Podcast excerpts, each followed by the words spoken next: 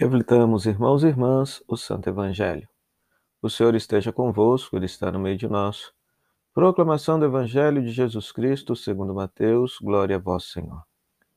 Naquele tempo, alguém aproximou-se de Jesus e disse: Mestre, o que devo fazer de bom para possuir a vida eterna? Jesus respondeu: Por que tu me perguntas sobre o que é bom? Um só é o bom.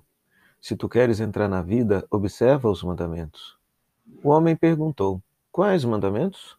Jesus respondeu: Não matarás, não cometerás adultério, não roubarás, não levantarás falso testemunho, honra teu pai e tua mãe e ama teu próximo como a ti mesmo.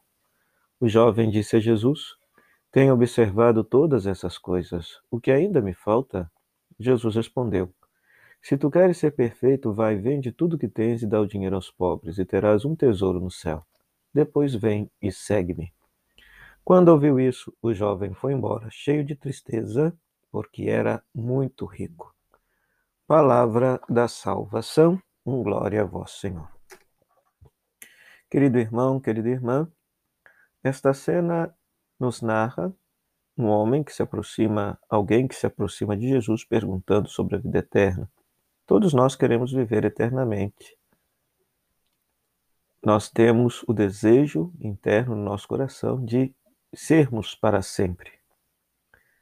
Jesus responde que a prática dos mandamentos é que faz a pessoa viver eternamente. Não matar, não roubar, não adulterar, não levantar falso testemunho, honrar a própria família, amar o próximo como a si mesmo. Ora, este jovem, versículo 20, diz que observa tudo isso. Então ele já está no caminho da vida eterna, mas falta alguma coisa para que ele possa ser perfeito. E ser perfeito aqui significa seguir a Cristo, pois Cristo é a plenitude dos mandamentos, é a plenitude da Torá. Por isso, Jesus vai lhe dizer: vende tudo que tens, dá o dinheiro aos pobres e me siga, e terás um tesouro no céu. Jesus exigiu esta condição do jovem rico que não atendeu esse apelo. Ele era apegado a tudo que tinha. Em outras palavras, para quem é discípulo de Jesus, Jesus é a maior riqueza, Jesus é de fato a prioridade. Nesse texto, nós temos o fundamento da vida religiosa consagrada, pessoas que consagram toda a sua vida, seu amor, seus bens e sua liberdade a Deus, fazendo de Deus a única riqueza, fazendo de Cristo a única riqueza e única razão de sua existência.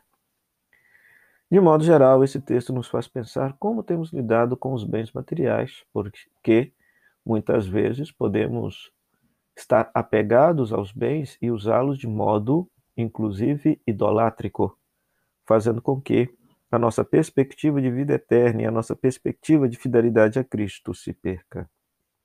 Peçamos, portanto, ao Senhor que nos conceda graça nessa segunda-feira da vigésima semana do tempo comum que Ele nos conceda a graça de não sermos apegados aos bens materiais, mas que de fato Cristo Jesus possa ser a única riqueza de nossa vida.